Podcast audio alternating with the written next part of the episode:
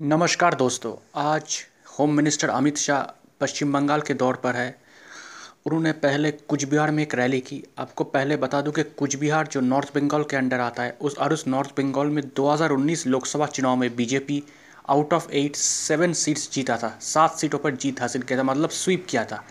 तो अब उस नॉर्थ बंगाल में तृणमूल भी चाहती है कि असेंबली इलेक्शन में अच्छा काम अच्छा रिज़ल्ट लेकर आए और बीजेपी भी कोशिश कर रहा है। और उस कोच बिहार में जो 2019 में जो बीजेपी का जो जीत का जो सीक्रेट है वो है राजवंशी संप्रदाय।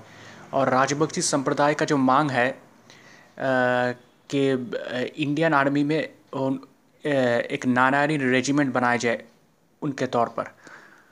आपको बता दूँ कि ये जो नारायणी सेना है, ये इतिहास के पन्नों में एक गोल्डन चैप्टर है। मुग़लों का जो मुग़लों का जो डायनेस्टी का, जो मुग़ल डायनेस्टी का जो पावर था, उन, उनका जो साम्राज्य था, उसको नारायणी सेना ने रोक दिया था। यह इतिहास के पन्नों में है। और उस नारायणी सेना इस, उस नारायणी सेना के तौर पर राजवंशी चाहते थे, जो मैंने बोला कि एक रेजिमेंट उन, उनके नाम पर हो, जैसे नारायणी रेजिमेंट बंगाल के सीएम ममता बनर्जी बंगाल पुलिस में भी ना, नारायणी रेजिमेंट बना चुका है। तो इसलिए बीजेपी पर दबाव है और कुछ बिहार का जो एमपी है निशित प्रामाणिक वो भी होम मिनिस्टर को चिट्ठी लिखकर नारायणी रेजिमेंट बनाने की मांग कर दिया है। तो ये बड़ा इशू है। और दूसरी बड़ी बात है कि अमित शाह ने कहा कि राजवंशियों के लिए एक एक एक संस्कृति मतलब एक कल्चरल कुछ एक प्लेस कुछ बनाएँगे। और उसके बाद उन्होंने ममता बनर्जी सरकार पर बड़ा हमला बोला। उनने कहा कि ममता बनर्जी को जय श्री राम नारे से बहुत परहेज़ है, बहुत उनको पसंद नहीं करता जय श्री राम नारा। और उसके बाद उन्होंने बोला, बंगाल चुनाव ख़त्म होने के बाद खुद ममता बनर्जी जय श्री राम बोलेंगे। उन्होंने बोला कि जय श्री राम के नारा भारत के लोग नहीं लगाएँगे तो क्या पाकिस्तान में लोग लगाएँगे? मतलब ये नारा क्या पाकिस्तान में लगेगा? उसके बाद ममता बनर्जी पर हमला करते हुए अमित शाह ने बोला कि ये तृणमूल सरकार सिर्फ़ भाई भतीजाबाद की सरकार चलती है मतलब उनकी डायनेस्टी पर वार किया है। उनका जो नेफू है ममता बनर्जी का, अभिषेक बनर्जी, उस पर वार किया है।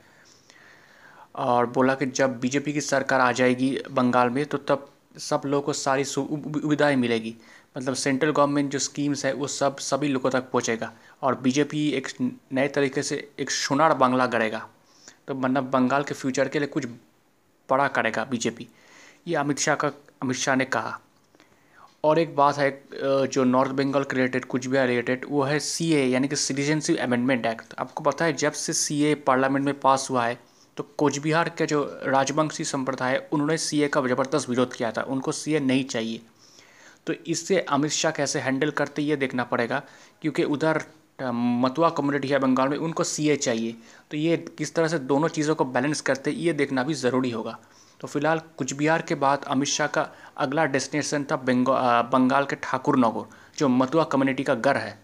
तो वह अमित शाह गए और वहाँ पर उन्होंने कुछ एक बड़ा प्रॉमिस किया। उन्होंने कहा कि देश, पूरा देश जब कोरोना मुक्त हो जाएगा, तब से ही उसके बाद से ही सीए लागू करने का प्रक्रिया चालू हो जाएगा। ये एक बड़ा प्रॉमिस कर दिया।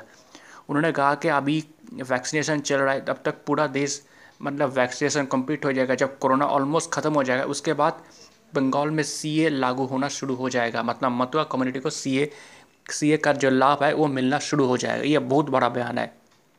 उसके बाद उन्होंने बोला कि जो ठाकुर नगर जो रेल स्टेशन है, उसका नाम बदल कर होगा श्रीधाम ठाकुर नगर स्टेशन और उनके बोला जो, और उन्होंने और भी बोला कि जो जो ओल्ड एज लोग हैं, जो ओल्डर लोग हैं जो दलपति है, उन उन लोगों के लिए भी एक पेंशन का कुछ स्कीम मतुआ के लिए वो चालू करेंगे। तो ये बहुत सारे प्रोमिस वो कर गए। लेकिन जो बड़ा प्रॉमिस है, जो मतुआ कम्युनिटी जिसका इंतज़ार कर रहा था, वो था सीए तो उस पर अमित शाह ने अपनी बात कह दिया कि जब जब देश कोरोना मुक्त हो जाएगा, तब सीए चालू हो जाएगा। उसके बाद सी को लेकर जो माइनॉरिटी कम्युनिटी का जो फियर है कि सीए आने से उनका कुछ नुकसान हो सकता है माइनॉरिटी कम्युनिटी का डर है कि कहीं उनको बाहर ना निकाल दिया जाए तो इस पर उन्हें बोला कि किसी माइनॉरिटी कम्युनिटी को डरने की ज़रूरत नहीं है। सी ए एक भी मुसलमान का नागरिक तत्व एक भी मुसलमान चाहे जो भारत के बाहर नहीं जाएगा। तो ये भी एक बयान उन्होंने दिया है सी को लेकर जो माइनॉरिटी मुस्लिम कम्युनिटी है कि उन उनको ना डरे सी ए सी ए से उन, उन, उनसे डरने की ज़रूरत नहीं है।